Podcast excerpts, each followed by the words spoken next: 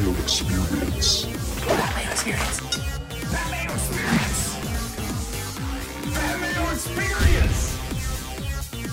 Experience. Welcome to the Pat Mayo Experience presented by DraftKings 2021 The Masters. DraftKings pick and millionaire preview. We're going to break down each of the ranges, but before we get into all of that, I want to let you know how you can win some money and or swag. I got tons of swag. And on Monday's show with Jeff Feinberg, we break down the entire betting card for the Masters in 2020. I'll reveal all of the items up for grabs, but here's what I got for you so far as a tease. Who wouldn't want an official, still in the package Masters hat? Now, I also have a whole bunch of giveaways. I'm going to stake 10 people into the $10 Millionaire Maker and one lucky person into the $100 Millionaire Maker. Plus, there are giveaways for some of the swag, and I'll list all of the items with the sizes that go along with them because I already have them. I can't adjust the sizes at this point. I'm not a tailor, people. As you can tell by the way this green jacket fits me, it could probably fit me a little bit better. But here's what you need to do you need to smash the like button for the episode right away, subscribe to Mayo Media Network, and leave me your winner in the comments section. That's just step one in the entire process. But here are the other ways that you can get in on the draws for either the money giveaways or the swag giveaways. And I might have even more giveaways for free Millionaire Maker tickets coming on Wednesday, but you have to follow the at the PME account on Twitter to get those. No guarantee I get them yet. I put in a request for like 20 or 50 tickets to give away on Twitter, but We'll see how DraftKings actually goes along with that. They're the title sponsor of the show. They should be giving me the stuff to give away instead of me paying out of my pocket for it. But here's what we got the newsletter. The Pat Mayo Experience Mayo Media Network newsletter is up and running. It's got some good tips in there and exclusive info and content about the Masters and every golf tournament, all of the upcoming stuff that we have going on, plus all the giveaways. Subscribe to that newsletter. It takes five seconds if you have an email address, which I assume you do if you're watching this show or listening to this show right now. Hit the description, find that link. It's a Substack link. You can just click on it. I think it's a link to the Valero one already, and I'll be sending out a brand new Masters one for early next week if you want to go check on that one as well. So, subscribe to the newsletter. That's number one. You do that, you're in the draw instantaneously because I can just email you and tell you that you've won. That's perfect news. The other ways you can do so, and this is really the big one, and this is where the, the 10 millionaire maker tickets are going to be given away. It takes like 30 seconds, so it's a lot of your time, I know. And again, hit the description for this. Apple Podcast, the Pat Mayo Experience. Even if you've done it before, you can get your name back to the top of the list. Uh, leave your Twitter handle or your email address so I can contact you. If you're a winner, rate it five stars, something you like about the Pat Mayo Experience. Boom!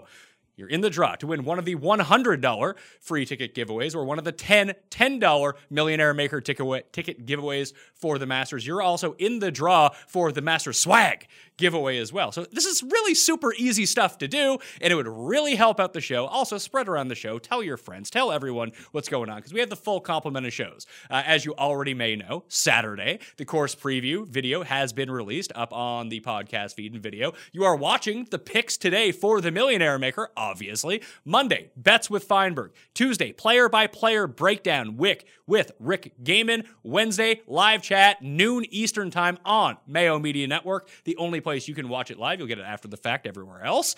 And then Friday, Cut Sweats Live with Jeff Feinberg. So we have a full complement of Masters content for you this week. My article will be up on Sunday. The cheat sheet will be out on Tuesday for DraftKings. My pivots will be up on FTNDaily.com. I'm everywhere this week. But the one thing that you need if you want to make your own picks is FantasyNational.com. That's where we're getting all of our stats. It's all the stats, all the tools, everything you need. And if you want 20% off, because who wouldn't? FantasyNational.com slash Mayo. Get that in you right now. All right. Never a better time to become a member at FantasyNational.com. Enough of that. Let's get to the guest. He was on the first look show. He is from Awesemo.com. He is on all of these DraftKings breakdown shows for the major. It is Ben Arriba La Raza. What's up? What's up? Yeah, that's uh that's how I want to be introduced for the Masters. All hands on deck. Been waiting, been excited. Uh finally here. Now, usually Rick Gehman fills this slot, but he is going to be doing a show one on one with me next week. So we had to think who is the other person that we always have on the show who could really lend a lot of credence to what's going on at Augusta National? Maybe it's someone from Augusta, Georgia, who might know this course a little bit. Also, playing the Pat Mayo Experience DraftKings Listeners League link or late league this week. Rake free, $15 to play, three max entry. Link is in the description of this video and podcast. Only 5,000 spots. I estimate they'll all be gone by Tuesday, so get it in you right now. However, from Augusta, Georgia, from the Tour Junkies podcast, it's David Barnett. What's up? What's up, Pat? Thanks for having me. I'm pumped. I wore my uh, old Augusta National caddy hat so back in the day when I used to walk the grounds. I'm ready to go, man. I'm pumped. The right. pollen's gone. We're good. Oh, the pollen's gone, so I wouldn't have like massive allergies if I was going to be ah. there. The pollen does not treat me very well, and that always happens at the beginning of spring. Although my sinuses are clear, I'm ready to talk Masters. I'm ready to kind of hammer down who I want to make these picks. But I think we need to get an update of what's going on at the course. You're local to what's going on. You said you're actually going there tomorrow, so follow at Tour Junkies on Twitter. I'm sure DB will have his insights to what's happening there. But all I'm hearing from the grounds right now, my inside sources telling me very firm very fast. You had mentioned that there's not going to be any rain until the tournament actually starts on Tuesday. And even then, they can dry it out pretty quickly. But I think the biggest difference is how is this going to play differently than it did in November? You know, I, I mean, I've been reading the transcripts right from these last few tournaments, and and the the press is starting to ask these guys that same question every week. You know, how do you think it's going to play different? Do you think it's going to play anything like it did in November? And I think the resounding answer is pretty much no. I don't think it's going to play anything like November. I think you can pretty much throw November out in terms of how it's going to play. Um, Augusta was extremely wet in November. I will say we've had a lot of rain this winter. If you just went back and looked at it, um, but the thing with Augusta National is, and I, I told you guys this before we came on, they have that sub air system under not just every green, okay? Because a lot of places have sub air under greens but they have sub air under every fairway. And there's probably only a handful of courses in the world that have sub air under every fairway. And Augusta National is one of them, which means they can suck the moisture out of there to any level they want to. If they want it soft, they can have it soft. If they want it firm and fast, they can have it firm and fast. And so, as of right now, when we're recording this, up until it looks like the first round, there is zero rain, all sunshine. It looks perfect leading up to the first round. Um, so I, you know, I could see them wanting it to play much firmer and faster than it did in November for sure. I'm looking on windfinder.com right now because that's usually where I get my weather forecast from. I find it to be, you know, accurate is probably a bit of a stretch, but more accurate than most places. So just looking at where the course is located and the stuff around it, it does look like the closest Windfinder one is going to be uh, Augusta slash Daniel Field. Do you think that would track out properly? Yes, I mean that's where all the uh, so Daniel Field is where all the private jets roll in, baby. They don't, they don't fly into Augusta's regional airport at Bush Field uh, because then you'd have like a 20 minute drive to the National. So they all fly into Daniel Field, which is basically inop- inoperable for the rest of the year. Uh, so that's where they all fly in. It's just a couple of miles, maybe two miles from from Augusta National, three miles maybe. So that's a that's a pretty pretty accurate spot. Well, I hope that the long term forecast is ready to go here because we got rain and lots of wind on Friday. That can always throw everything for a loop. Yeah. Ben, when we talk about the course, obviously everyone knows that we watch it all of the time and that there are certain traits among golfers that we do want here, but you always get three or four guys that buck that trend. Like ideally, Dustin Johnson winning makes the most sense in the world because he is perfectly tailored to take advantage of Augusta National. It's a super long course. It's over 7400 yards. It, there's a ton of elevation changes that really screw with people. That's where the experience comes in. Super fast greens. It's a par 72. But you know, Patrick Reed is one here. Jordan Spieth is one here. Sergio, I mean, Sergio wins at a point well past when we thought that he was at the peak of his powers to take advantage of this course. So, is there any one skill set in particular that you're looking at?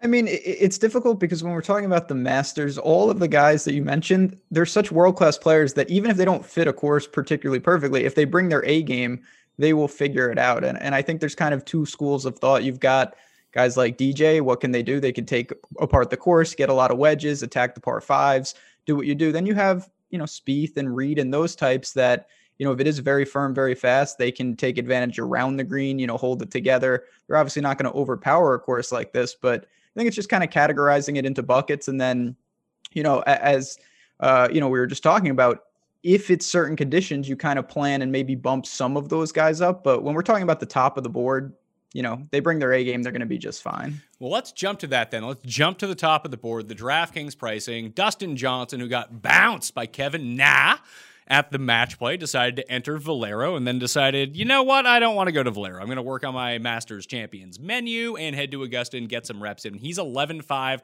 Rahm, who could leave because his wife gives birth, which he said he's going to do. If she does give birth, is $11,000. Bryson's 10 8, JT 10 6, Rory 10 2, Xander an even $10,000. DB.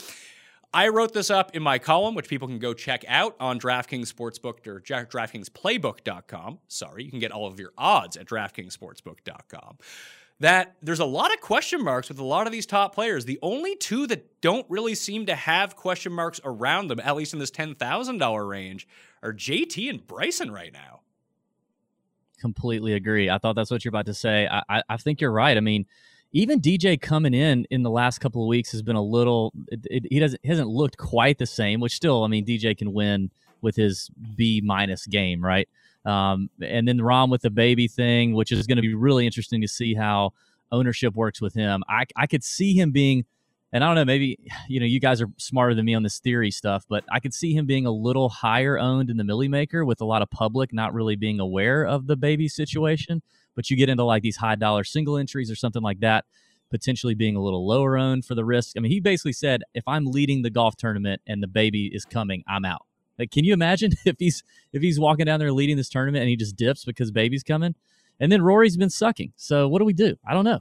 I think Bryson and JT are, are the are the ones without answers or without questions, really. Yeah, and I can even throw some cold water onto that, Ben. Like on paper, Bryson is playing the best. He got bounced at the match play, but whatever, it's match play. Uh, when you look at who finished really well at the match play, you're probably like, those probably those guys aren't going to win the Masters. So let's kind of throw that one out. The two starts before that, he gains in all four strokes gain categories. He wins the API. He comes third at the Players Championship he just had a rough go and he's never finished inside the top 20 in four starts at the Masters. That's sort of the takeaway from Bryson. And we know that his game can be volatile if everything isn't really working for him, but everything is working for him right now over the past 24 rounds. First tee to green, first ball striking, first off the tee. We know that he's probably the best putter of this bunch uh, on a consistent basis, where JT is kind of the opposite of that. He's playing great coming in, but very few players named not Tiger Woods have won the Players and Masters in the same year.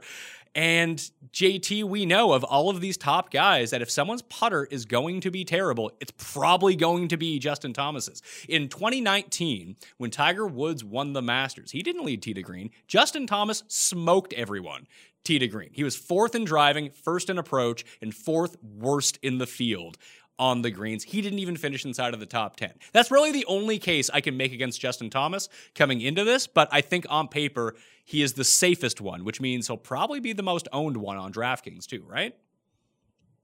I would think so. I mean, the price is reasonable when you're looking uh, amongst these guys. What can you say about the game? He's just absolutely unstoppable with wedges. The putter has been weird. I mean, that Masters, that was in a stretch of awful putting for him. And then he kind of rounded into form, but even lately it's been a little hit or miss. It's just, it's such a weird situation because Bryson to me is inherently more, you know, risky and dangerous than all these guys on a macro level. Like the way he plays, he can get himself, he's in the fence and then he's making numbers that you didn't even know existed. But he he has looked, you know, certainly less volatile than Rory who's got issues. And Rahm has an issue that we really it's impossible to quantify, but I'm with DB. I, I think casuals will probably not even think about it or even know about it. But people up top, I don't know if you want to put down serious money with a guy that has a non zero chance to just leave the tournament. I was actually thinking swinging it back the other way. I think enough will be made of it. That will be that will be the only Jon Rahm narrative coming into the week. So I'm guessing more people will hear about it than not. That using Rahm might actually be a really good leverage point. And if you look at form coming in this year, I believe he's five of seven in top tens in his starts. He's played really well at Augusta the past two years, and Spaniards by and large have done well at the Masters over the history of this tournament. Ben, like I think I might just end up going with Rahm. He might be the lowest owned of all of these guys. It's gonna be interesting. I mean, yeah, I'm. I, listen, I play Louis, so like this stuff doesn't bother me. I'm I'm already used to being man down for no reason. But if you get past that, there's no doubt. I know he hasn't, you know, found the winner circle, but the form has just been fantastic. He's automatic to gain off the tee. Tee to green, he's basically automatic. The putter hasn't been fantastic, but it's probably more stable uh, than a guy like JT. So there's nothing to say except this narrative, and maybe that is the lead into it. Uh, that's the only red flag, though, in my mind. Yeah, what you'll want to do if you want to generate some leverage is go to fantasynational.com slash mayo. Get that 20% off because who wouldn't want that? Check out the ownership projections as the week goes along, and then you can really get a sense of how people are feeling on Rahm. If he's the highest owned guy, you probably don't want to inherit that risk. But if he's the lowest owned of all of these six guys, I believe that his upside is definitely great enough to win this tournament. And you can't win money on DraftKings or in the betting market if you don't have the guy that's going to win on your team, DB. But you mentioned just or Dustin Johnson, and then like it's funny because he's not getting talked about like, hey, he's not playing well right now. In fact, is he's not playing well right now. But the guy that everyone's talking about not playing well is Rory, and it's only because he missed two cuts. Like he's not playing up to Rory standards because we remember Rory as being like the most consistent guy. He's always inside the top 10, but he has three top 10s and seven starts. He has top 15 finishes in every other event he hasn't missed the cut in. He missed the cut at Genesis. That sucks. He missed the cut at Players. That sucks. He had two bad rounds. That was the end of him. But I think if you look at it on paper, he's still Rory. He's come inside the top five two of the past three years at the Masters. And it really feels like there's this overwhelming narrative that people think that he sucks now. So those two events you mentioned, the Genesis and the Players, he both, I mean, he lost 11, almost 11 strokes putting between those two events alone, which is pretty terrible, even for, for Rory not putting great, um, first of all. And then I think some of that comes from the things that he's been saying, you know, going back to like these, these pre-tournament pressers, he hasn't sounded like confident like Rory. And and I love the fact that he's so open and he's always been really open with the media. He's always told us exactly how he's feeling, exactly how he's playing, which a lot of these guys don't do. But he's he's kind of alluded to how he's felt lost. He talked about chasing distance after seeing Bryson and how he's trying to find the swing again. Uh, and so I think that's concerned people and added, uh, you know, a, a story behind how he's played, why he's played poorly. However, I do think there's something to it's Augusta, right? And we know that whether you're a course history lover or denier, or you fall somewhere in between, we do know that there is something to the experience around Augusta, and especially on these greens when these guys don't have these freaking green books that show them everything that, that you know, every little break, every subtlety. A lot of that local knowledge and that knowledge of playing it year after year after year, I think definitely um, will be something that Rory is going to look forward to having. And we all know how bad he wants to win the Masters. So it will be an interesting, you know, uh, thing to look at when it comes to ownership and Rory. But I think he could bounce back here after the players and be just fine in top five and maybe win. It's just really interesting to me, Ben, because I, I, don't need to talk you into Rory. I assume he's your pick no, to win. No, you don't. Because uh, that just happens every single time that we do one of these shows, and eventually it's going to work out for you. But he has the no win since 2018. Now there's all this talk about his driving going into the tank, and it's been bad the past two events. Like at API, he came in 10th and barely gained on the field, which barely gaining on the field is not good enough for Rory, one of the premier drivers of the ball uh, in the world. And then at the players, he lost two and a half strokes, but the players is really wonky if you look at both approach and driving stats because you hit into the water twice, and then it makes it seem like you're the worst driver in the world. Now, it wasn't great in Austin either, and we don't have all of the data from that. But in other events this year, like he gained almost three at WGC Mexico, that was against the best players in the world. He gained almost four in Phoenix. He gained almost four in three rounds that were weighted at the Farmers. So it's not like he's broken by any means. All this has really done, it seems, is put people off the scent of Rory, and it's got rid of the narrative that he needs to win the Masters to finish the Grand Slam. Yeah, it's good. It's uh get everyone out. Everyone can abandon ship. It listen, it's all about expectations. I remember when we came back from the break and Rory was in contention, you know, handful of times and he wasn't winning and it felt like it was just awful and he was playing terrible. And then you looked at the finishes you know, he's he's burning the edges on top tens and things like that. It's just not up to Rory standards. And now, you know, you look at these cuts. Uh, what's there to say? You, you, when you lose, as DB just talked about, find me guys that lose five strokes putting in two rounds that are going to make the cut. It's very, very difficult. Now, there's no doubt that the game is not in tip top shape, and maybe it is the Bryson situation. I don't know why he's tinkering with distance. His, I mean, the guy's unstoppable off the tee. He should have just left it. But uh, I still believe that the bigger concern with Rory is the floor, not the ceiling. There is no doubt in my mind that Rory still has the ability that if he brings his A game, he will be there at the end. I think he's a little more likely to be nowhere than he usually is, and that's incurring extra risk. But the leverage you're going to get ownership wise uh, it's a clear justification to still buy in. I'm not, I'm honestly not concerned. I know I'm biased with Rory, but I think he's just as live to really compete here as he always is. The last guy in the $10,000 range that we haven't talked about is Xander Schauffele who's contended. I mean, he contends everywhere and then doesn't win. That's sort of his MO, although he does have four wins on the PGA Tour. It's been a while for old Xander. So, David, what do you make of his prospects? Because $10,000 seems like the right number for him but I just feel like everyone else above him has so much more win equity. Like he feels like a nice second man in, but if I can make Rory my second man in, I think I'd just rather do that. Yeah, I mean, but Rory's never won the Masters either, you know, and like had plenty of chances to do it. Xander was runner up to Tiger in 2019. We all remember. We all remember that. Uh, well, maybe you don't because you were just so focused on Tiger.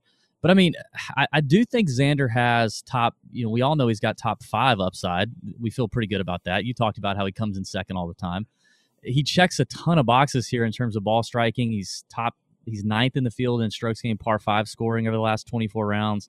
He just does a lot, most everything pretty good. And at 10,000, I don't necessarily know that we have to have him win, but I, I do feel like Xander's always pretty popular. So I guess it just depends. I, I think we're going to get to some names in the 9K range that I probably would rather pivot to than Xander, depending on the ownership. But I don't know, man. I, I think Xander's still a. Um, I'm maybe a Xander Homer here. I think he's a dog. Like even though he hasn't quite proved it, I think the kid's got a lot of fight in him and a lot of a lot of uh, you know a lot of win equity in him that he hasn't really shown yet.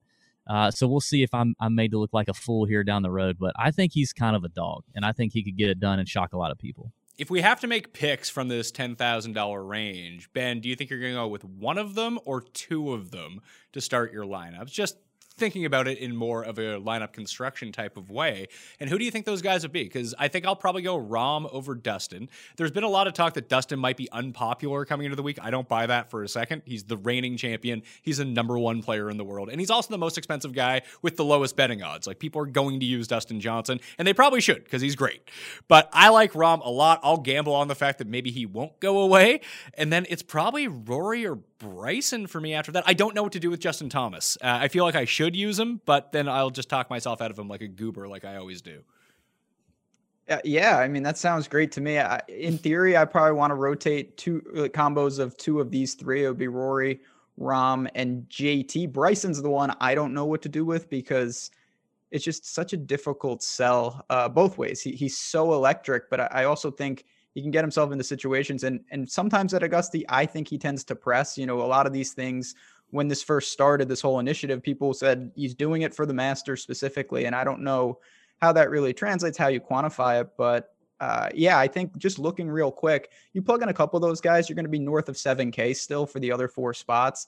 That's still an easy build with the soft pricing. So you can absolutely double up uh, north of 10. Where are you going at the very top, David? You know, just uh, what was it? Four months ago, five months ago, a guy at sixty one hundred dollars beat Bryson DeChambeau in the twenty twenty Masters in Bernhard Langer. So it, it is kind of wild when you think about we're not that far removed from it. So Bryson is somewhat puzzling. I'm pretty locked in on JT. I can tell you. I I, I really I really am probably going to lock in on JT. You may have kind of turned me a little bit on Rahm, like talking me into like sacking up a minute and and maybe putting him in some some you know mass entry GPPs or the Millie Maker. Um, but I think I'm gonna be pretty firm with JT. I might dabble in some Rahm, and then from there, I think I'm just gonna wait and see how it goes with Bryson. Uh, and and I might pull a trigger on him, or I might I might just stick with those two do you think there's anything to the lack of rough at Augusta National and the places that we've seen Bryson do really well are these longer tracks, generally tough tracks? Although I guess you can throw the players out of that question too, uh, just because you know it's it's not really like it's not really like any of the other courses, but like API, uh, the U.S. Open, where Bryson's distance is such an advantage and his power out of this thick rough is such an advantage versus the rest of the field, where that is kind of non-existent at Augusta, David. It really is. I mean, it's very neutralized. The, the rough Augusta is so nice. Like it's nicer than a lot of courses that you know you and I would play in our in our hometown. It's just a little bit longer. Like I mean, and it's even not that long. So I, the rough at Augusta for sure does not help Bryson in, in that in those terms at all. It's obviously way more about Uh, his his game around the greens, his touch around the greens, which has been suspect at times, his wedge play, which has been suspect at times. I think that's really the big question mark for him. And he comes in firing, gaining a bunch of strokes on approach at both API and the players. So that part of his game, which we usually look at as a huge negative, has turned into a yep. massive positive, at least recently. Long form, not so much. It's usually driving and putting, which sometimes is good enough at Augusta, as Bubba Watson. But if he can get those approaches in short game just to be neutral, he's going to be fine. Let's drop into the $9,000 level, though. And then Patrick Cantlay is there at the very top at $9,800. Then you have Morikawa at 9.6, Spieth at 9.4, Reed at 9.3, Brooks at 9.2. We don't know whether or not he's playing as of this recording or not. We're going to assume he is. Tony Finau at $9,100, and then Webb Simpson at 9,000. Okay. Ben, I had this rule for years that I don't care how owned he is or what his odds are on DraftKings and his price point. Just use Jordan Spieth at Augusta. And he's playing well. He's probably going to be the most popular guy in the player pool, but there's just something about this course where he tends to do really well. What do you do with Spieth? Oh boy. um yeah, I mean, listen, eh, you can't argue with the success here. It's been absolutely fantastic. And you look, of course, the results took a step back, but his game took a step back. So I don't think that's really any surprise. And now he's shown that that he is kind of back in form. He's going to be coming off. We don't know what's going to happen at Valero, but so far looks pretty good. It's just the ownership. When we're talking about a field like this, there's so much talent and there's so much depth to it I have a really hard time getting over on people that are a lightning rod for ownership. And it's nothing that Spieth is doing. In fact, ironically, the better he plays, the harder it becomes for me to play him. Like if he wins Valero, I I don't think I can get over. That would just make it even worse. So with other pivots right there, I, I like Spieth in theory, but I won't hesitate to one v one him when I'm going to get a fourth or fifth of the ownership. David, it's essentially like betting the no pass line in craps when it comes to not playing Jordan Spieth. Like if he wins, you're not going to win any money. But do you take that risk knowing that if he fails, and not even fails in the sense that he misses the cut, but let's say he comes 39th, that you can really get an edge on one of these giant fields by taking Patrick Reed, who's $100 less, who could very well win this tournament? The thing that I still don't love about Jordan is the the off the tee game because I, I, do think to win at Augusta you need to have everything needs to be rolling. Sure, there's some things that you're going to do really really exceptionally well that week, but I think everything still needs to be rolling pretty good and He's 60th off the tee in the last 24 rounds, according to Fantasy National. And even yesterday, which, you know, we're recording this before he's teed off round two at the Valero, but yesterday comes out round one, Valero. Everybody's freaking out. He's five under. Oh my God, he's going to win. He hit six of 14 fairways yesterday at the Valero. It's, you know, not, not easy fairways out there. I get that. Um, you know, tee to green or strokes gained off the tee at the Valero, he's 84th in the field so far. So, I mean, the off the tee thing still scares me a little bit because that's where you can you know, he just you can make a lot of bogeys if you're not coming into these greens properly. And obviously, Jordan can get up and down with the rest of them and save a bunch of pars. But I don't know that I love the prospect of him winning enough to overcome the ownership. So I'm probably out. And I'll post the gif of I will not fade Jordan Spieth, the Masters Bart Simpson gif. I'll post that when he freaking wins. So the other guys who I expect to be popular in this 9K range are going to be Cantlay and Finau. And the other players, Morikawa, Reed, Brooks, I don't know what to do with Brooks, and Webb, I feel like are going to come in wildly underowned versus the very high end here. Like Cantlay and Spieth, people are going to be on them for sure. People are always on Finau, whether he makes the cut or not at the Texas Open. I don't really think that's substantial. People will play Tony Finau either way. But people look at Reed, they don't like Reed, they don't want to play him. Brooks, he's injured. Is he even going to play? Uh, he'll gain some momentum if it looks like he is going to play, but it won't be substantial. Morikawa, people think that he's overpriced and they didn't like what he did back in November at Augusta and his shot shape doesn't really fit historically with what you would want. He lacks experience at this course, and people really like to have that. And where he's so expensive at $9,600, it's going to keep people off him as well. And Webb Simpson, he's not playing great. Him and Hatton are kind of in the same bucket right now, where they're both inside the top 10 in the world rankings. However, the play that got them there is not currently what they're doing. I, however, Ben Rasa, really like Webb Simpson this week. Oh man, yeah, I, I know, I know you do, and you're kind of, which is shocking because I, I never play Webb. Kind of interesting though. Um, I think again, this is where it comes back to what we were talking about at the top. There's going to need to be specific conditions uh, and, and specific lineup construction for me to get Webb in there. I, certainly, I think we all know that if he wins, it's not going to be because of the off the tee game. It's going to be in spite of that. Kind of like Spieth in a lot of ways. He's going to decimate with the short game. Certainly, an incredible putter get some wedges in his hands and whatnot, maybe attack the par fives in, in three in some mm-hmm. ways.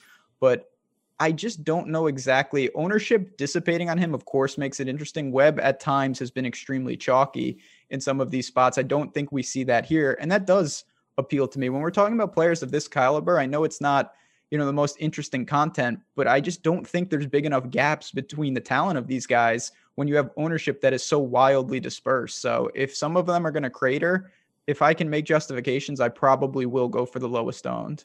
I'm good with passing on Morikawa, David, but I like Webb, like I mentioned, and just even to look back at him his past two Masters, 10th and 5th.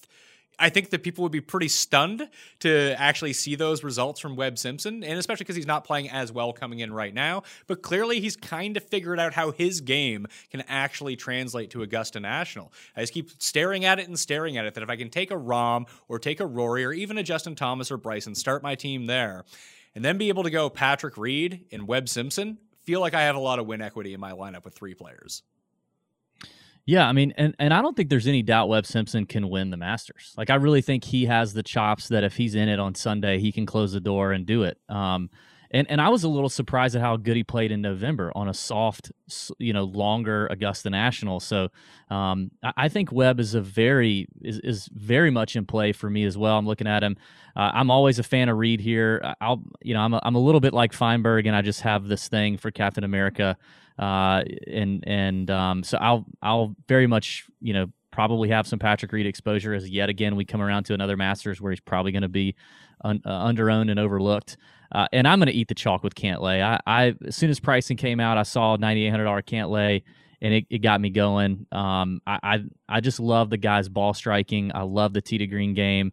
You know, he finished ninth here when Tiger won, but he, I think he walked off a 16 with the lead at one point um, and just kind of got caught. But I, I think Cantlay is very much live here uh, as well. So he'll probably, I think Cantlay and Simpson are probably my two favorites, and I'll for sure have a sprinkle of Reed, I'm sure.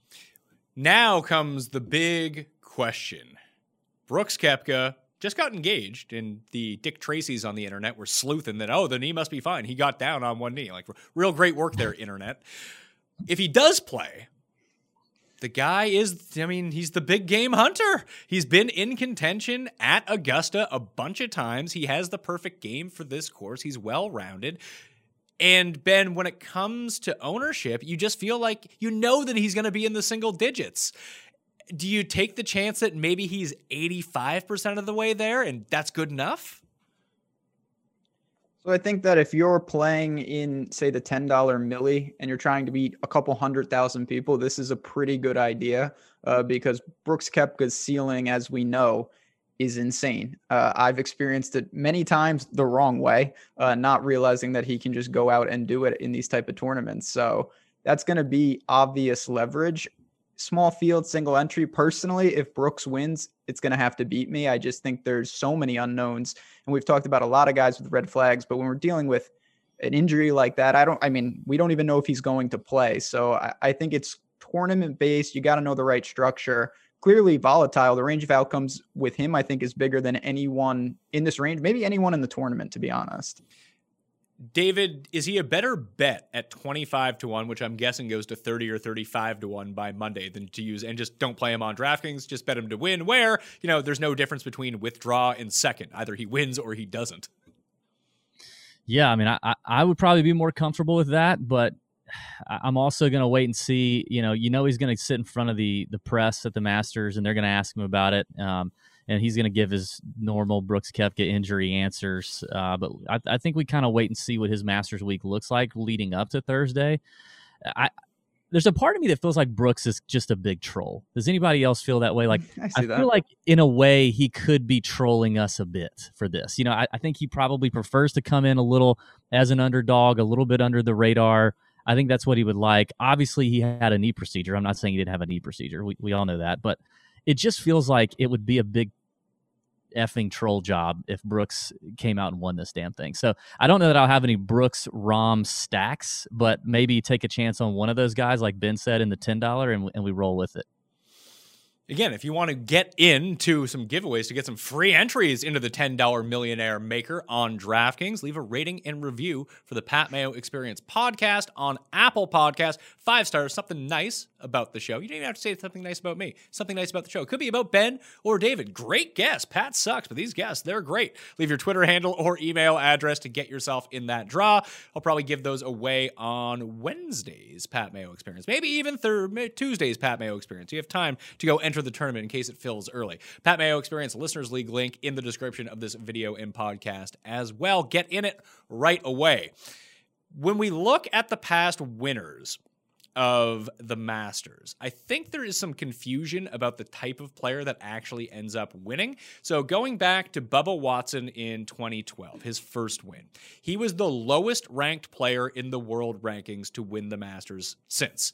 He was 18th in the world rankings. I think people get confused about Danny Willett because so many people bet him at triple digits 125 to 1, 100 to 1. He was 70 to 1 week of. But he was also the number 12 player in the world going in. The reason that people were betting Danny Willett is not because we as betters and DraftKings players were disrespecting Danny Willett. It's because DraftKings pricing and the sports books were disrespecting his talent and where he ranked in the world, Ben. That should we try to be jamming as many as these basically top 20 players into lineups as possible? I think there's no doubt. And I mean, even when we go back to when Reed won it and guys like that, I know they weren't the obvious picks, but they're such world class players. There's, I don't see many ways where someone truly out of the blue, you know, some of these tournaments that we talk about on a weekly basis, you know that you have six guys, but you're not even sure which one's going to do the heavy lifting with placement points. At Augusta, it's a little different. You kind of have a, a strict hierarchy where you know probably your you know your top two or three guys are going to be responsible for actually winning the tournament and the other three need to just make the cut and kind of do some things that's not the case each week and i think that's one of the many unique things about a major like this what do you think about it and like when it comes to experience db how much weight are you putting on that? Because I kind of glossed over Morikawa. And We know Mor- Morikawa is number four player in the world. Like we should be putting a bit more credence into him, but I worry about his lack of experience. And the only time he's experienced it is going to be at a tournament where it's not really going to have much relevance to one being played in November, one being played in April. Yeah, it really doesn't. I mean, other than the fact that you get your first kind of like, oh my god, I'm here at the Masters kind of vibe, but you also had it without any patrons whatsoever. So I don't, I don't know how much that's worth. I think it just kind of depends too on the type of player. I mean, I, I do tend to lean more towards length here at Augusta, like par five scoring and Morikawa recently has not been great scoring on the par fives despite his excellent approach play, and he's definitely not a long hitter by by any means. So I think you have to kind of weigh all of that in total. But I mean, experience does matter here, that's for sure. But I'm willing to overlook that, for example, on a player like Viktor Hovland as we get down to the 8K range, just because um, you know, lacks some experience as well. Played here as an amateur and did really well as an amateur, but um, didn't get to play in 2020. And uh, I don't know. Like I, I still, based on his skill set and what he's done recently, I think I'm willing to overlook it. So it's probably just a, a bias per player based on the total package. Just a quick heads up if you're interested in MLB, FTNDaily.com has its annual package out right now. It's all the content, all the picks, all the cheat sheets, all that stuff. But included in the annual package are all the tools and the optimizer. And the price is going to be 250 bucks per year, but you use code MAYO right now, you get 20% off until Thursday to drop it down to $200 for the entire baseball season. That's like 30 bucks a month, and it's well worth it because you get that optimizer as a part of the deal. So, ftndaily.com right now, use code MAYO at checkout, get that 20 20% off. Okay? Back to the show yeah, you can talk yourself in or out of any type of player thinking about this stuff and going into it. So uh, the reason I bring this up is because we head into the 8K range, and there's just a lot of that type of player, like Hatton and Westwood, 89 and 88. No one's going to use those guys. Hovland, 8,700. Sungjae coming off a second place finish at the Masters in his first Masters in November, $8,600. Berger, 85. Scheffler, 84. Matsuyama, 8,300. Cam Smith, who is, along with DJ and Rory, one of three players with two top five finishes the last three Masters. He is $8,200. Fitz is 8,100. Tommy Fleetwood is $8,000. Ben, I look at this entire board. I love Berger at 8,500. Like he is set up so perfectly for this course. Never missed the cut at the Masters, had a top 10 in his debut, and he's playing great. Yeah, he, he absolutely is. Uh, no doubt about it. Again, he's not.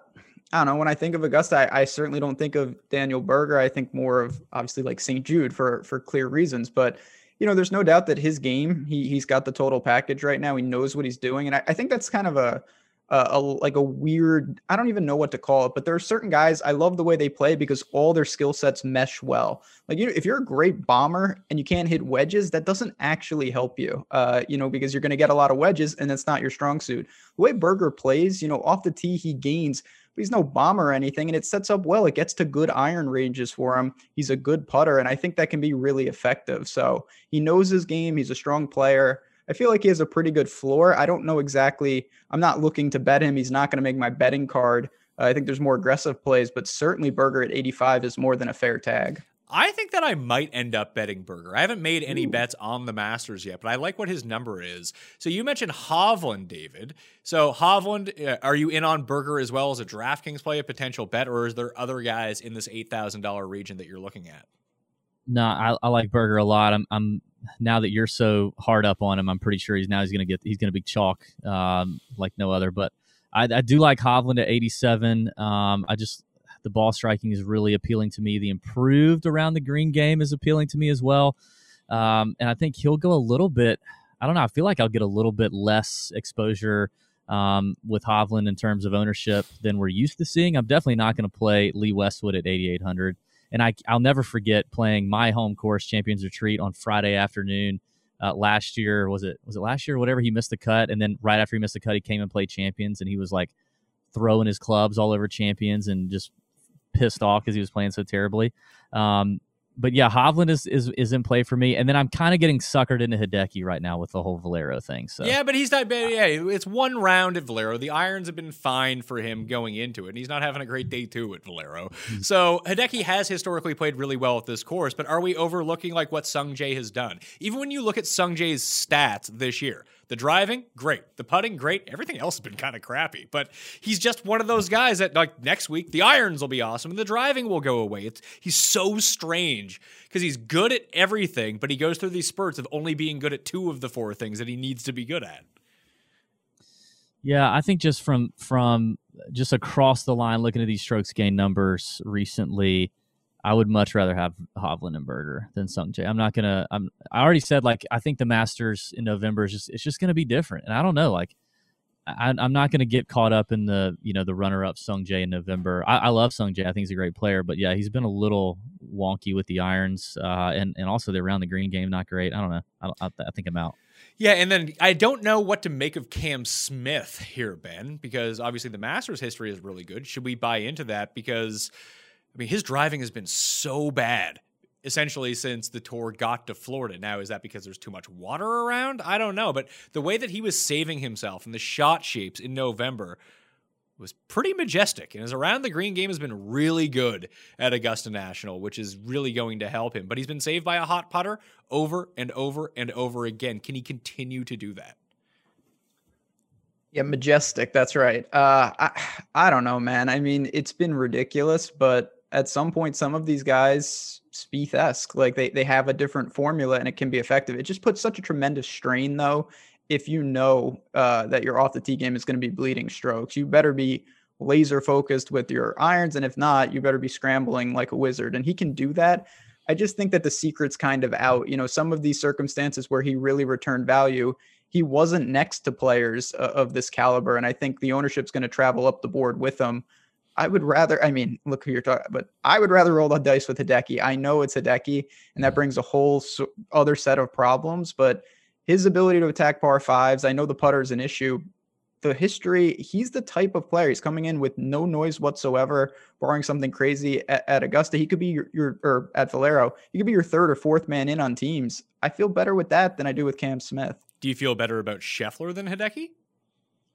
Hmm. So sh- that's a tough one. I, I don't know. I mean, both of you guys, I'm interested to hear what you'd say about that because, again, I don't golf, but he looked visibly worn down at the match play. And then he tees it up at Valero. He's a strong player, looked good at Augusta. He does everything I want, but I, I truly don't know what to do with him. Certainly would rather have Berger.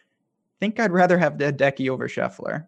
I would rather have Berger as well, but DB, I think I would go with Scheffler over Berger. And like, I can't figure out what to do with the like any of the Brits in the 8K range. I've I'm just throwing my hands up. I don't know what to do with them. Would you would go with Scheffler over Berger? You said no. Berger over that- Scheffler. Scheffler over Okay. Hideki. Okay. Oh, gotcha, gotcha, gotcha. I, I have the worst history getting Scotty Scheffler correct. He and I are not on a great relationship in his first couple years on the PGA Tour because I can't nail it down. I think he's a world class talent. I really do, and I think he's going to win a lot on the PGA Tour. Um, but damn, I cannot get this boy right at all. And and I don't think. I I agree. Like I think Sunday in the match play, he did look tired. I mean, that match was just a freaking pillow fight if we've ever seen one. But I don't know that he would have played in Valero if he if he was that concerned about it leading up to Augusta. He's obviously a young kid. I, I don't really worry about the fatigue at Augusta. Uh, by the time he gets there, I think he'll be good and rejuvenated. Um, but I, I just can't get the guy right. I, I really can't. I would love to be able to. If I'm going to play a Brit here, uh, Pat, I think I'm going to roll with Fitzpatrick. I, I I like where he's at right now. I think he's really confident. He's talked about that he's added a little bit of distance in the in the last few months and successfully, unlike Rory. Uh, and he needed to add distance, unlike Rory. So I like where Fitz is at. And he's got a great record here. I mean, in terms of like making cuts and decent finishes, he's never really had a ton of top tens. But uh, I like I like where Fitz's game is at, and I think he's confident.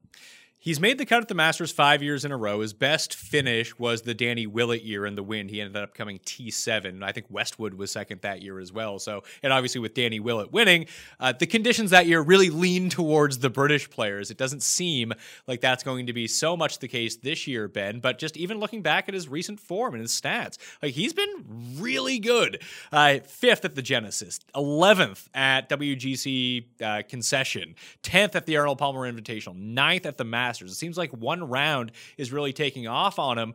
But as DB kind of pointed out, like he's gained off the tee in these fields in each one. Like that's not what we're used to. We're used to chipping and putting, which has also been there, and the irons being really good, and it overcomes his poor driving. But these aren't scrub fields. Like the Genesis isn't a short course. API is not a short course. Concession was not a short course, and he's beating guys off the tee there. So there might be something to Fitz because my heart of hearts, because I love him, just wants to play Hatton. He was never played well at the Masters, but he's a top 10 player in the world. Maybe just get lucky that he just kind of shows up when the world is off of him. But Fitz would probably be my lean. I would lean to Fitz as well. I mean, it's it's an interesting combination now because we know that you know the putting and the around the green game, you know, it's volatile, but most likely it travels. He's incredible at that. But this off the tee, I mean, this is the best he struck it there probably ever. They had a distance. Now, of course, it puts like most things, his off the tee is better. His irons have regressed in this small sample size, but I think overall that's probably a net positive for a guy like Fitzy. Um, you know, he's his ability to hit long irons and attack some of these par fives is there. He can get up and down. And with conditions, you know, we were talking at the top, we don't know. He's more built for the unknown. Like, say we get crazy wind or wet weather in the middle of the tournament and it turns into something. I trust him a lot more to deal with that than some of these other guys. Especially where the wind can mitigate some of the bombers. That's when someone like Patrick Reed or Matthew Fitzpatrick, or even Hatton for that matter, and Webb Simpson, those type of players can really get a bump up. I would actually throw Spieth into that mix too. That the worse the conditions, maybe the better he's going to play because everyone's going to be everywhere, and then it's just who can scramble the best, and those guys are the best scramblers on the planet. Fleetwood, anyone? I know I'll talk to Feinberg and he'll tell me how it's like it's Tommy's time, but I'm not buying it. I'm out. No, I'd rather have Paul Casey if I had to take Yeah. another one. How chalky is Paul Casey going to be? A Yeah. This is interesting because this top of the 7K range, I think you can make a very viable case for like the first six guys, and it might just come down to who is the lower owned. I think you hit the nail on the head that Paul Casey is most definitely going to be the highest owned, but you got Sergio, Bubba, Casey, Scott, Day, Louis. All guys that have played really well at Augusta over the years. Adam Scott is currently fourth on the PGA Tour in consecutive cuts made, which kind of blew my mind because you don't think of him that way. And then he took so much time off uh, right after COVID returned, and then you know we see him every once and again, and his game seems to be a little bit out of sorts. But I was rather encouraged. Uh, he's putting a lot better, and the way that he has played at some of the quote unquote crossover courses like Torrey Pines or Genesis. Like, you know, he won Genesis last year. He was top 10 at Torrey Pines this year. He was top 10 at Honda. And then I look at someone like Bubba, for instance. I don't want to get too ahead of myself, but he's a two time Masters champion. And David, he just played really well at match play, which is just a course where Bubba plays well. If Bubba's just going to do this thing where every once in a while he just shows up at courses where he plays really well, this is one of them. Yeah, actually, he was one of my. Uh, I didn't. I didn't have a lot of bets for match play, but I had him at one twenty five to one in the match play. I was really excited when he made it through the group play. I think Bubba's for sure in play. I think you're right. We, and I maybe we've maybe we made this point and I forgot, but uh, we should mention that there's only like 80 something players in this field. So maybe you know leaving a little salary on the table, especially in the middle, is probably a good idea. Let's not get duplicated lineups. And you talk about the first six guys in this field. I mean, that's a pretty strong first six guys, and we know that the the, the pricing is always weak uh, or pretty soft for a week like this. I, I think you're going to have to plant your flag on a couple of these guys and leave it at that. You're not going to be able to play all of them. Paul Casey is just so sexy right here at 7,700. You feel like you get value, you get top five upside. You know, I, I remember he he nearly won the PGA when Collin Morikawa won it. We thought Casey would never win a major, and he still hasn't. But I'm saying he, he he's got the chops. I think he could come close uh, and return plenty of value for you. I think I'm leaning more on Casey and Jason Day in this uh, in these top six. I think that's where I'm looking. I'm trying to whittle down the list, Ben, and so far I've got it to Sergio, Bubba, and Jason Day. Those would probably be my three of those six. What about you? Louis. Yeah, I mean, I, I can't. What'd you say? I say Louis, of course. well, yeah, Louis, of course, that's a given. Uh, I can't quit Casey. I was so yeah. so sure he was going to win at the Players, and if he didn't hit it in the water half dozen times, he probably would have. Um, I don't really understand. It, disturbing. I, I can't. I can't with him. It's always something, but you know, we've talked a lot about leverage, and I always say this: it's a six-man roster. You don't need to leverage six spots. And if I have some right. teams that are really unique up top, I will take Paul Casey and give me a T13 and let's call it a day. I'll be very content with that. Jason Day, you know, it's always how is he healthy? How's the back? Who knows? But I, I, feel very comfortable with him. I expect him to be ready to go. And I think this range in particular has more win equity than you would think for the mid range. These guys know what they're doing, they're all experienced. A lot of them have green jackets in the closet already. Uh, if there's, I'm not gonna say a dark horse winner, but I would not be stunned if one of these guys uh, end up winning this tournament. That's how I kind of feel about Sergio. Obviously, he missed yeah. along with Joaquin Niemann the Masters in November because they both contracted COVID. They couldn't play. But Sergio's current form, just looking at the stats, David, is really good. You're just hoping to catch lightning in a bottle again, though, with his freaking putter. You know, but like, but but isn't that all we can kind of ask for? I mean, isn't that essentially what we're doing with Justin Thomas too? I think Justin Thomas is a much better putter than Sergio Garcia. Like much better putter than Sergio Garcia. I mean, anybody putting with their eyes closed, I have a hard time pulling the trigger for the Masters. And and and then sometimes, and the other thing is he's not even doing it consistently. He's like, uh, this week I put with my eyes closed, you know, and then next week he decides he's not going to do that. I think I'd rather not. Uh, I do agree with you. He's striking the ball really well right now, and obviously he caught lightning in a bottle the year he won. But I, uh, I can't. I just I'm not on. I'm, I'm not going to do it. I'm not going to put myself through the uh, the shot link Sergio woes. He cost me it to make the cut parlay when he took the 15 on 15, whatever it was a few years ago. In fact, he won the Masters, and since he has a miscut, miscut DNP the past three years at Augusta yeah. National. I think it just keeps a lot of people off of him. And yeah. maybe that there's something too that he can figure out these Augusta greens. Maybe. Who knows? But the driving and the chipping and the irons, especially, have basically been the best of any player in this field, like in recent form. Yeah, I'll, I'll, let you roll with it, man. I think I'll take my chances with another uh, team no putt guy a little further down the board. We'll get to, I'm sure. Well, Ben, uh, Jason Day is like firmly on team no putt at the moment. Yeah, which that always freaks me out when guys like flip. I mean, thank God. Well, Rickie's not here, so we don't have to talk about him. But like when when historically good putters start just losing the putting and and it, I always call that kind of like a whack a mole situation where one thing goes, another thing is improved it's very difficult. I don't know what to make of it. The one thing I'll say, and Pat, we've talked about this a lot over you know the recent shows. Jason Day's putting is polarizing right now. When he loses, he loses like five strokes, but when he gains, he's still gaining a ton. It's just not consistent. And that to me is a good thing because that breeds a ton of upside. When you get it right with his putter, you're still getting that huge payout. And Day and Louis are sort of in the same bucket where people are so terrified that they're going to withdraw at any moment that it's going to curb their ownership. It just simply will.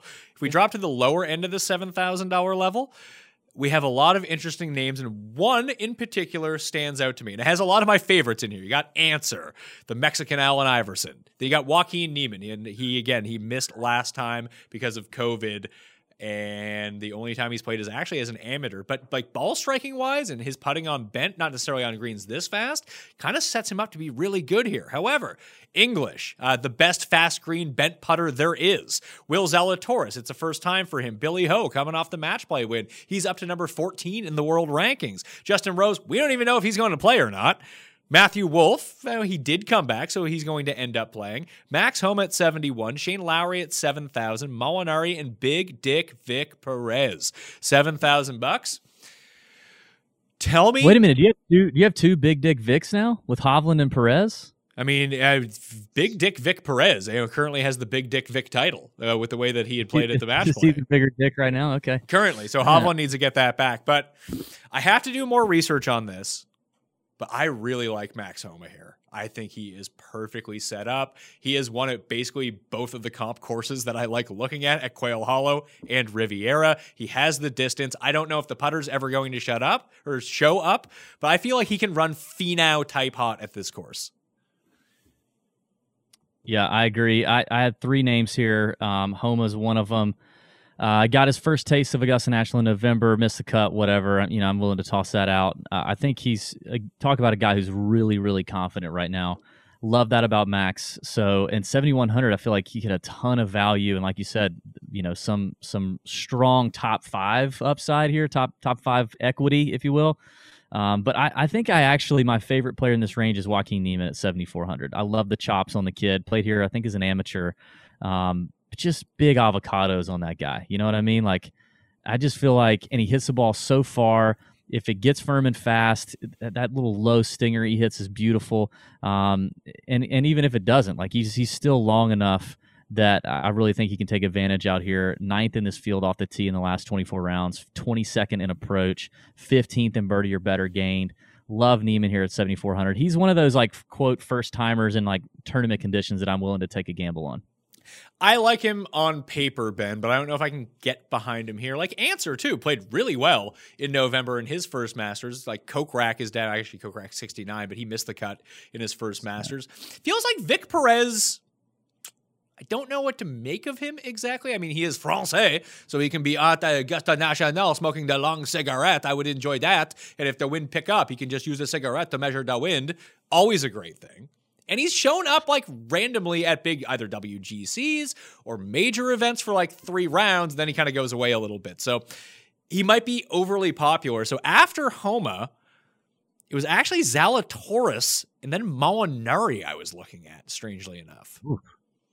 Uh, yeah, I mean, this is the first spot where this is kind of a dead range for me. Of course, there's plays, there's no doubt, but for most of these guys, I'm trying to find reasons to play them than rather say, like, oh man, I have to eliminate a couple of these guys. I don't really want to play. You know, I, I know Wolff has mega talent. I just don't really trust it. Niemann is the one guy who, you know, despite the lack of experience, I, I just I kind of do trust his game. I think again, conditions will dictate. If if I anticipate that we might get will it like grind it out? Well, that's not what I want. I, I want Niemann getting streaks and bonuses because I think he can go low uh, and he's got that gear that can compete. But I thought you were going to say Shane Lowry, to be honest. I can't. I just can't do it with Shane. I. It's David. Who is it that you say you never get right? Was it was it Scotty Scheffler? Yeah, Scheffler. I can't. I don't think I've ever gotten Shane Lowry right ever in my entire life. Hmm.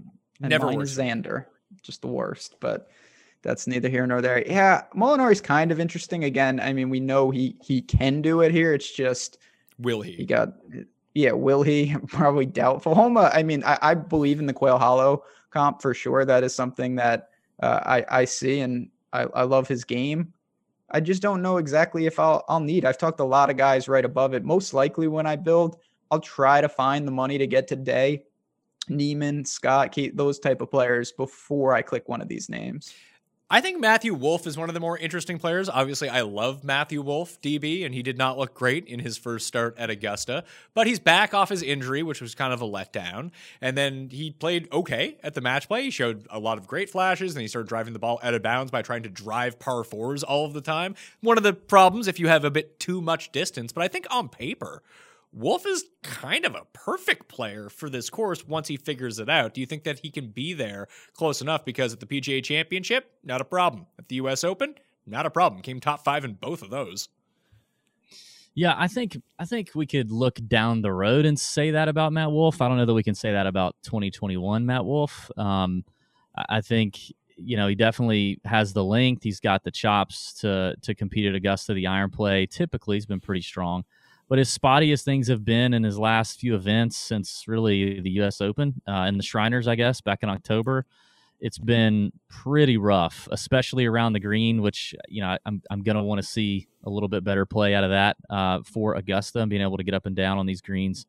So I think for 2021, Matt Wolff, I, I don't think I could be talked into that one. I do think looking ahead though at his you know at his career, I could see the Masters being a place that suits him very very well. Let's do it. Let's jump into the 6Ks because I have one hot take to break the world, Ben Rasa. Are you ready for it? Is it about Siwoo? Oh no, I should probably. I got two hot takes to burn down the world, okay. Now two All hot. right. You Now got- I'm you ready got a- for You got a hot take on Corey Conners, don't you? I don't have a hot take. I was going to say that Kevin Na is going to win the Masters just so DJ can Oh put the my coat on him. All right, that would that would be awesome. Uh, it's funny when I when I started looking at how this course is going to play, and obviously Na is not the right skill set for Augusta National. However, he's played really well at some of these longer type courses when it gets really firm and really fast. That if he's not a disaster off the tee, I actually do like Kevin Na, not to win obviously, but like for a top ten, I could see Kevin Na being really good here. What's his, what's his record? I'm looking at his record here. he's played it a lot. He and he does have like let's see, T12 back in 2012, T12 in 2015, T13 in November. It's interesting. Yeah, I mean top 15 upside, top 10 upside. I I could see it. He's- I probably won't. He's sixty five hundred dollars. He was a part of the first ever, I think, Masters Millionaire Maker team. I, I just there's a couple guys down here that I like. So Na is one of them at sixty five, and I think that although he is a debutant, Ben Rasa, he drives the ball a ton and he's left handed. The Scottish Tim Andercust, Bobby Mack, Robert MacIntyre, sixty five hundred bucks. I think this just sets up really well for him. Yeah, I mean that's someone obviously I've seen only a few times over here, as most. Uh, he's gotten some experience, hasn't really broken through by any stretch, but he's a talented guy. He is a lefty, and, and you're you're really picking him to make a cut uh, and, and set it up for a permutation up top. That's very aggressive. I, I wouldn't go there just to go there, but there's not a lot that I I like. I gotta ask because I, I keep trying to do this. I've done this a couple years in a row. DB, you're the man to answer this is Kisner just is this just not the right course? Because I've tried and I've tried and I love him. I'm a huge Kisner guy. I assume I shouldn't be doing that, right? I personally, I will not be having any Kisner investment into this Masters. I think I have done it in the past as well because uh, my heart wants it to happen. Um, it, I think it, I think for Kiz it's going to have to be one of those Zach Johnson years, right? Like whenever we talk to Kiz, it's always like like if you text Kiz U.S. Open week and it's a place like what we saw last year, and you go Kiz, how you thinking, how you looking, or how you feeling, and he'll, his text back will be, bro, have you seen how long this golf course is? I got no chance. You know, like he'll literally say that about himself coming into it. And we know that Augusta kind of fits that mold.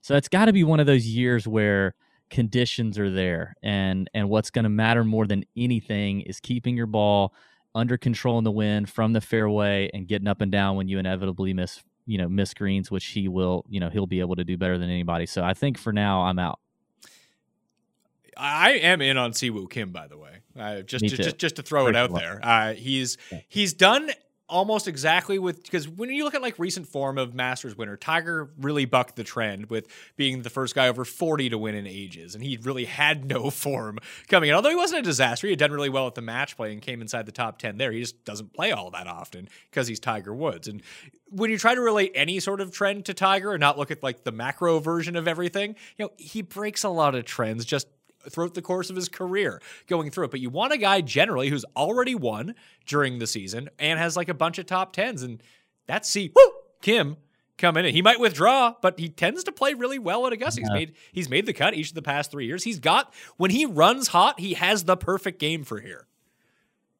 Oh, I, I love Siwoo here. Uh, you get, I think that's about as much win equity as you can get down in this range. Uh, I'm not sure that you'd find anybody else to to deliver that. And Siwoo, when he gets to an event where Siwoo cares, uh, and this will be one of them, you're going to get his best stuff. I'm, I'm happy to see him playing okay at Valero. It looks like he's going to make the cut. He's on the last hole. He's one under. Um, but I I love it here. I love the distance, the aggressive nature that he plays. I I'm all in on Siwoo.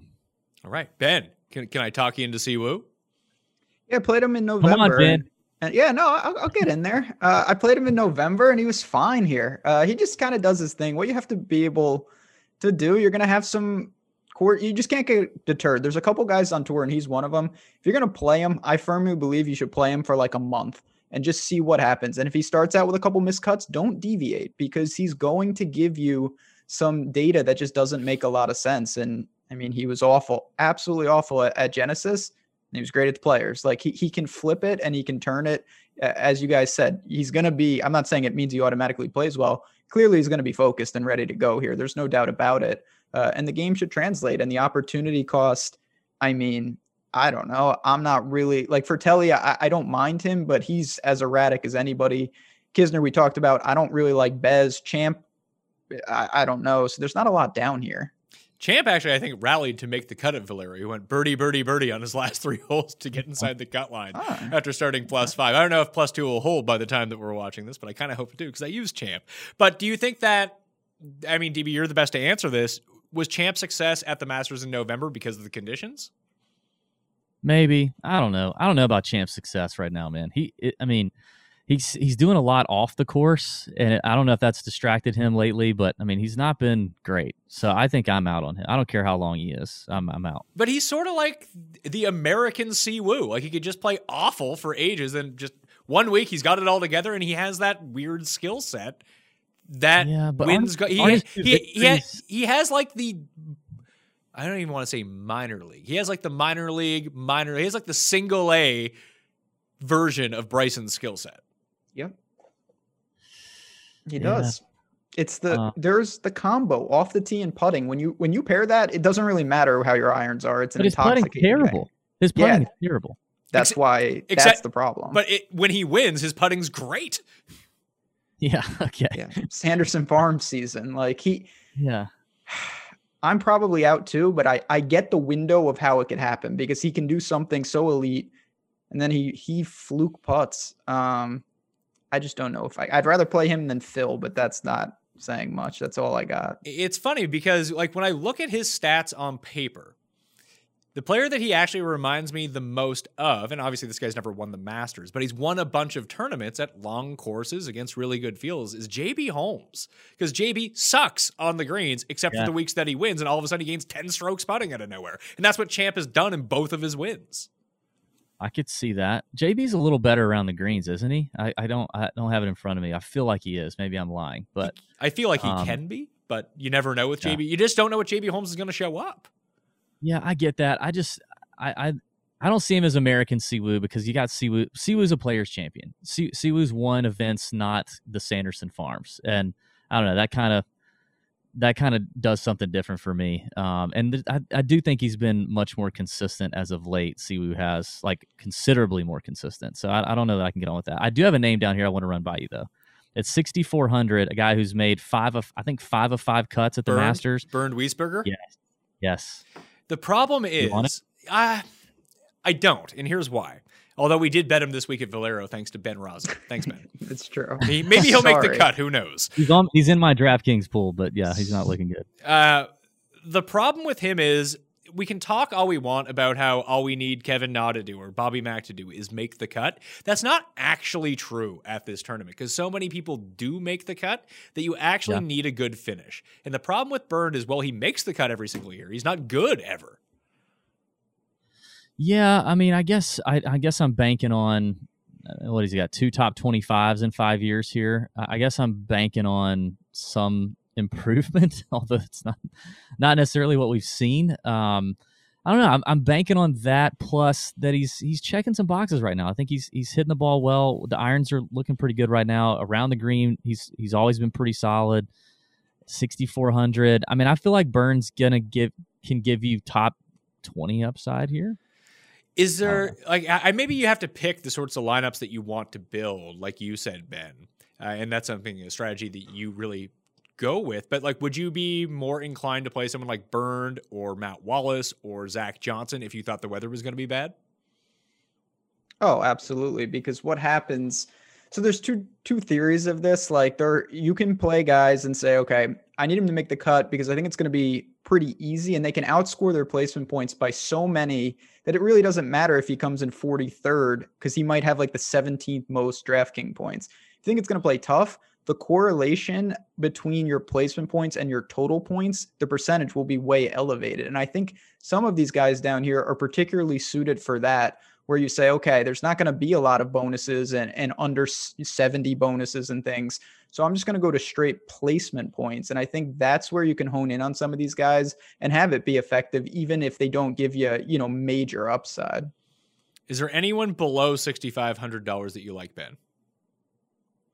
Uh, I mean, I I don't mind going to Bernd. I know that's he's been killing me, but I, I think in certain builds, the one guy that I don't know how ownership will be, but I want to see what happens if Stenson makes the cut because he's 6,200. If he vaults up the board at Valero, I think there's a world where he gets some steam at 62 because uh, Ty Strafaci is next to him, and I have a feeling that people would rather click Henrik Stenson's name. So I'm at that is one area I want to keep an eye on. I don't know if I'm going to get below 6500 bucks DB, but like I don't think that anyone should ever play any of the old guys. I'm not crazy enough to think that some of these guys aren't going to make the cut. That's fine. None of those guys are going to win. At least I feel like even if you use Bernd Wiesberger, that he could win. Fred Couples ain't winning. I hate to tell you. Mike Weir, he's not winning the Masters this year. Could he make the cut and come 50th? Sure. That's probably not going to win you a million bucks either. Is there anyone from down there outside of Stenson maybe? Or maybe even Stenson that you could go to?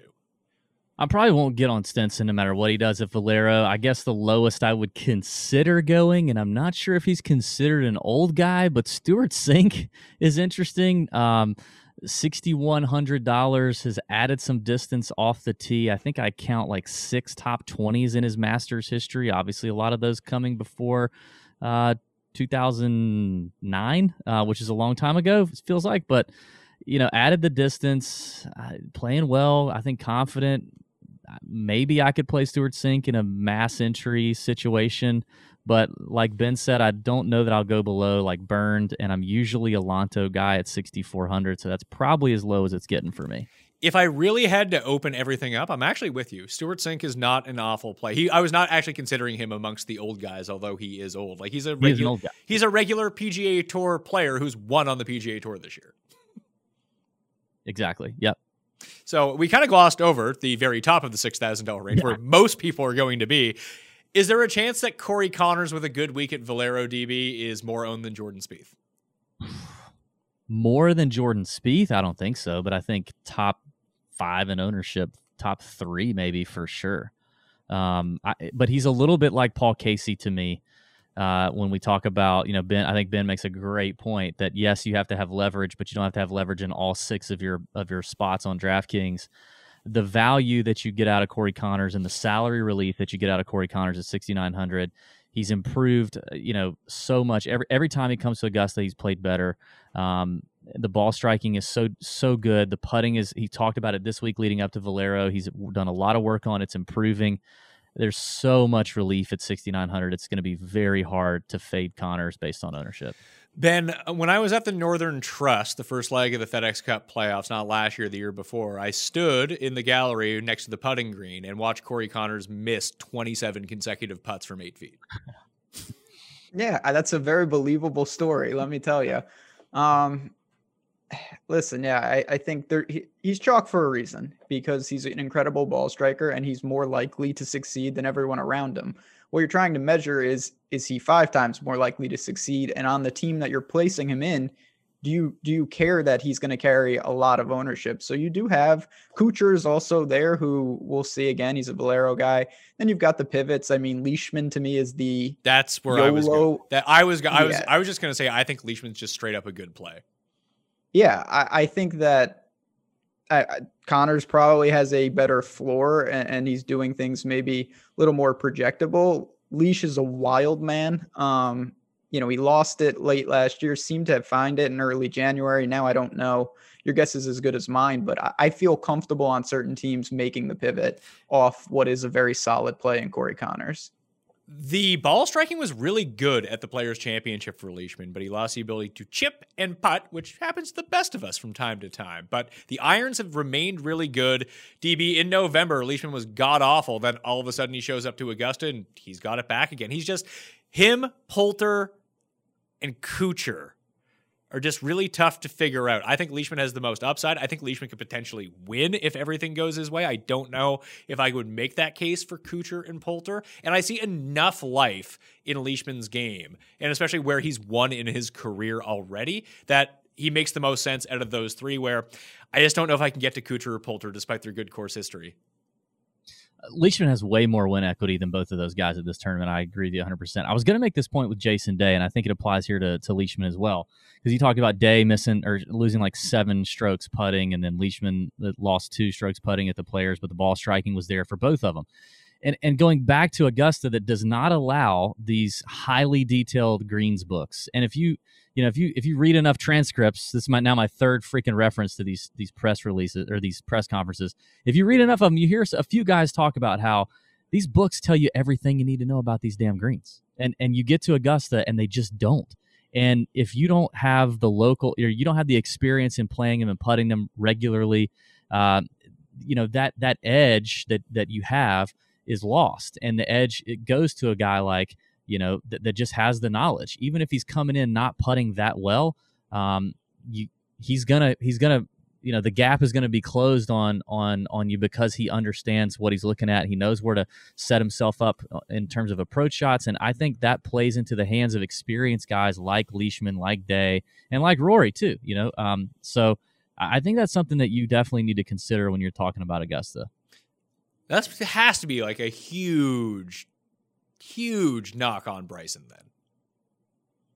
Yeah, I mean he loves, you know, I mean we we see him turn the book and we see him you know, he's measuring every little grade on the green. now, you, you, you, seem like you're pissed off about that. I can hear it in your voice, but it works for him. He's really good at it. It does. No, it does.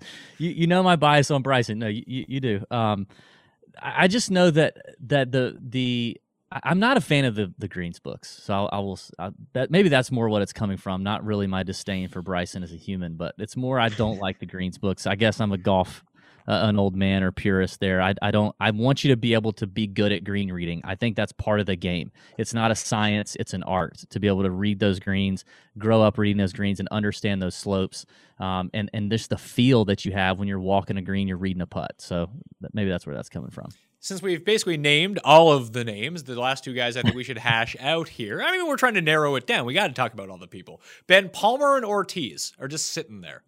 Palmer seems under. Palmer's the number twenty-five player in the world. I think he's sixty-six hundred bucks. Eh, kind of interesting, yeah. I mean, I, I looked doing everything that you would want. Price is reasonable. To me, it'll come down to how often do I need to dip this low. Uh, if I if I see owner, you know, if I start building and I realize I'm really tied to this double 10K.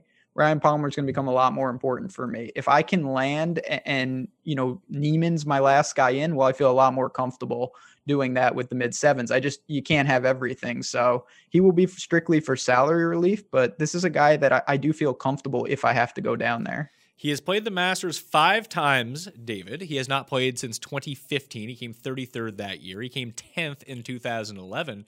But this really does feel like the best he's ever played. Actually, 2011 would have been the best year he played. He would have won the Sony Open that year. That's the last time he actually won on a non team event on the PGA Tour. That maybe we're just setting up that Ryan Palmer should be really good here. Hundred percent. I mean, I'm not. Listen, this is a really talented field, obviously, and it's it's only 86 players or whatever it's going to turn out to be. Um, I, am not. If, if somebody came to me and said, "Hey, Ryan Palmer's really popping for me in my model or whatever it is, I kind of want to play him." What do you th-? like? I, I don't. I don't have a great reason to really talk you off of it. Um, will he end up making the cut? Because obviously you can't play him all. For me personally, I don't know, but I think he's. Uh, I would rather have him over Carlos Ortiz, who you also mentioned. But yeah, I think in that like I, I actually like the sixty five hundred dollar players. Palmer is actually sixty five hundred, not sixty six hundred. Palmer, McIntyre, and Na. I don't need to play them together or use them in like all the lineups, but I think divvying up my lower six K shares between those three guys, if I want to go Rahm and Dustin or Dustin and Rory or something like that, I think that those guys work for me. I don't. I really don't think that the talent gap like may I when you get past let's say Niemann at $7400 so you go from Ancer down to those guys I don't think that there's a huge difference between them. Yeah I, I was looking at like what Ben said was going to run into like the dead range for him which is that Ancer 7 like low 7k range. And I think the reason why is because there's a lot of a lot of names in this 6k range that you you feel like you could put right up there with them um, and so that's you know, there's there's a lot of talent in the 6K range that I like a lot. Um, so I'm with you there. Yeah, I, I think I've talked myself into Zalatoris as we've gone along too, as I'm just looking at the numbers right hmm. now. Final player to speak of, and we don't know whether he's going to play or not. He is an Instagram and social media influencer, Ben Rasa. It's Justin Rose. what a way to end it. Uh, yeah. Hopefully, even though I hope people watch the full show, this is good because if I say something stupid, maybe people won't hear this because I'm a sucker for Rose. Uh, I don't know. I think there are so many guys with question marks. You're you're trying to thread a parlay with him. You need him to play and not withdraw, and then you also have to play. It's not like he was playing well anyway. So you're you're trying to get a lot of things right just to get there, and that's my big red flag. Some of these other guys, it's like, man, I, I wonder if they're healthy, but if they are, I love the play. Even if Rose is healthy, he wasn't exactly burning it up out there. So I'm a little worried I do love Justin Rose though in life, so it's a it's a tough call for me. What do you think, D DB? Can you get to Rose? I'm just, I'm just glad we're not going to have to suffer through those damn commercials he's been on uh, just incessantly. But it is kind of jarring when you look at his record at Augusta National. It is tempting at you know probably what like six percent Justin Rose. Um, you know, despite the uh, whatever's been going on with him lately, the record here is fantastic. And you think about, you know, if a guy like Sergio that late in his career can do it, um, you know, Rose has to get a bump there. He's fourth, uh, just even in the last what uh, what I do like 24 attempts or, or five years at Augusta National. He's like fourth in strokes gained total. He loves this place. It's it's interesting. I don't know if I'll be able to pull the trigger, but it is interesting. I think if I can get some confirmation that the back is okay, maybe at least from him, and he's not super vague about it. I mean, he's played in this tournament almost every year since 2003, and he's missed the cut one time. Yeah, and he's 7,200 yeah. bucks, and a lot of top fives, like a lot of top fives. Yeah, and I didn't even need him to top. I'll take what he did back in November at 7,200 bucks. Give me T23 and do some scoring. That's fine. What was the tournament? Uh, I was going to tell Ben this too. What was the tournament Louis just withdrew? Before, um, you got to be more specific. it was like just a couple weeks ago. Yeah, like um, day before, or maybe the morning of. Honda. We did. Maybe it was a Honda. We did have a um, a player text us because he saw some tweets going around. Um, you know, people getting pissed at Louis, and basically did say like his back just locked up on him. Saw him on the trainer table in a lot of pain, like getting worked up and and I think that's the lot that we're all being dealt with Louis until his career is over because then he plays the next week. Like it's just one of these things that you just don't know. It when it hits, it hits and it's over.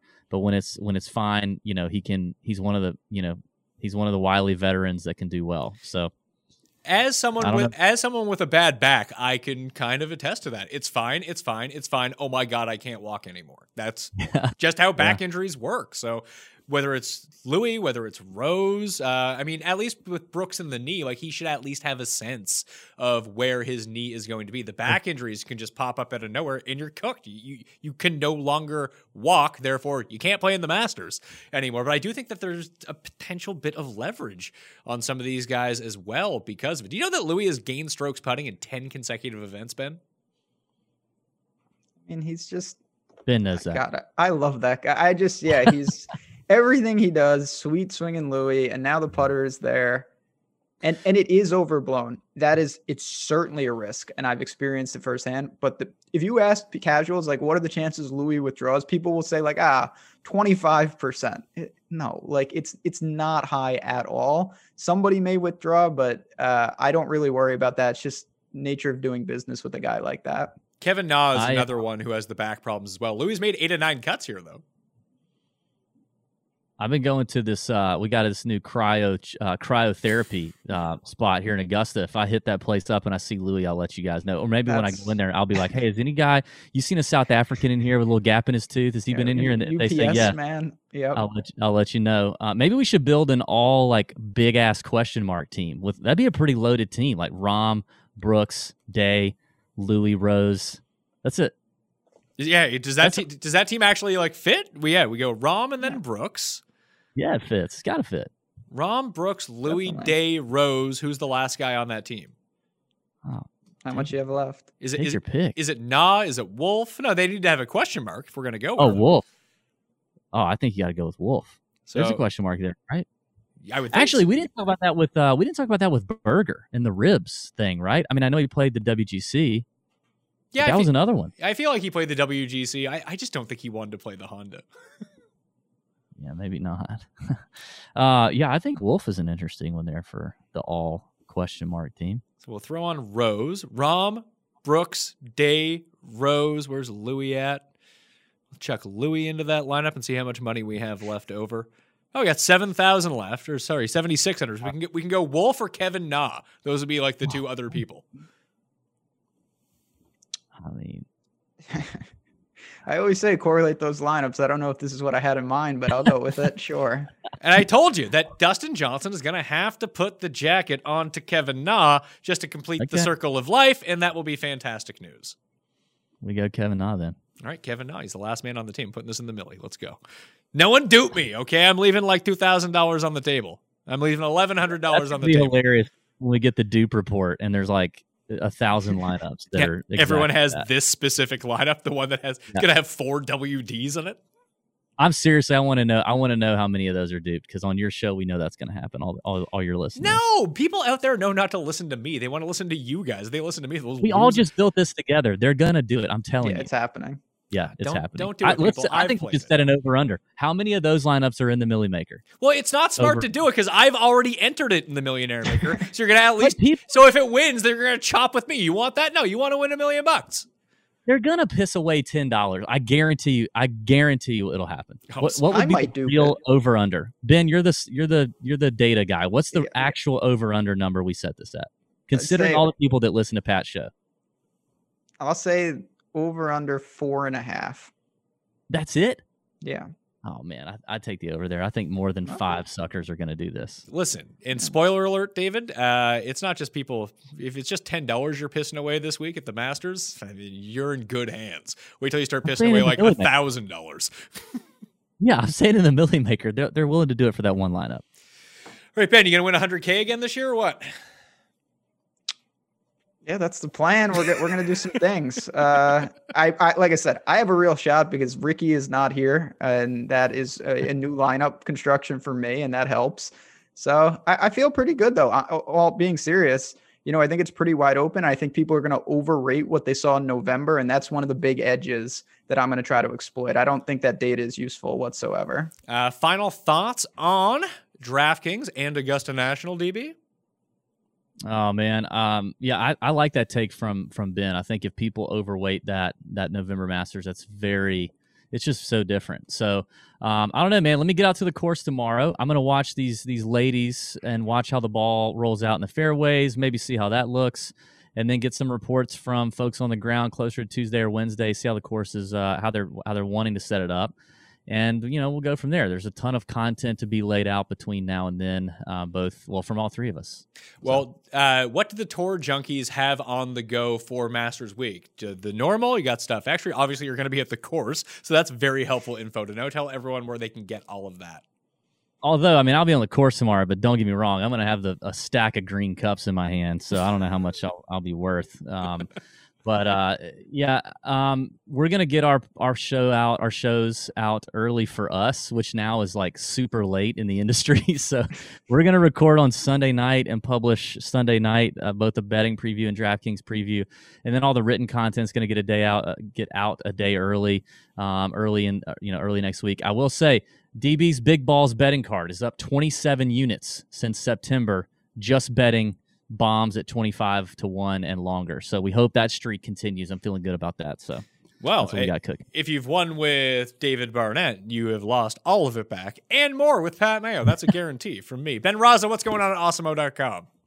Yeah, obviously a great week. We're gonna have a ton of content, whether it's videos, shows, Alex's projections and ownership. And we are doing a special deal. I want to mention it, awesemo.com slash join. Promo code Dustin uh, after Dustin Johnson. You will get two months of Awesemo Golf for only one month of cost. So you get one, you get one free. Uh, we'd love to have you guys aboard. It's going to be a great week. I think we're all excited. That will do it for me. I'm Pat Mayo. You can follow me at the PME on Twitter. I hope to have a giveaway for free Millionaire Maker entries up there. If DraftKings gives me the old check mark and approves that, subscribe to the newsletter by doing that. Uh, you can find exclusive content and get in the draw for all of the swag. Find all that stuff in the description. You got the Listers League link down there, uh, the link on Apple Podcast. Leave the rating and review. Like I'm giving away like close to a thousand bucks this week, so please, it's really important for me to get Apple podcast reviews this week in particular, as I could potentially climb to number one in fantasy sports and betting in the world. Well, at least in the United States, but wherever you're at in the world, it'll help me go up the charts just like that. Then I can screenshot that, send it to advertisers, and I can get paid. And all is good in the world. And I can filter that money back through by giving people free stuff and giveaways into the Millionaire Maker. It's a circle of life, people, just like Kevin Na winning the Masters. All right? Thank you all for watching. Smash the like. I'm Pat Mayo. I'll see you next time. Experience! Experience!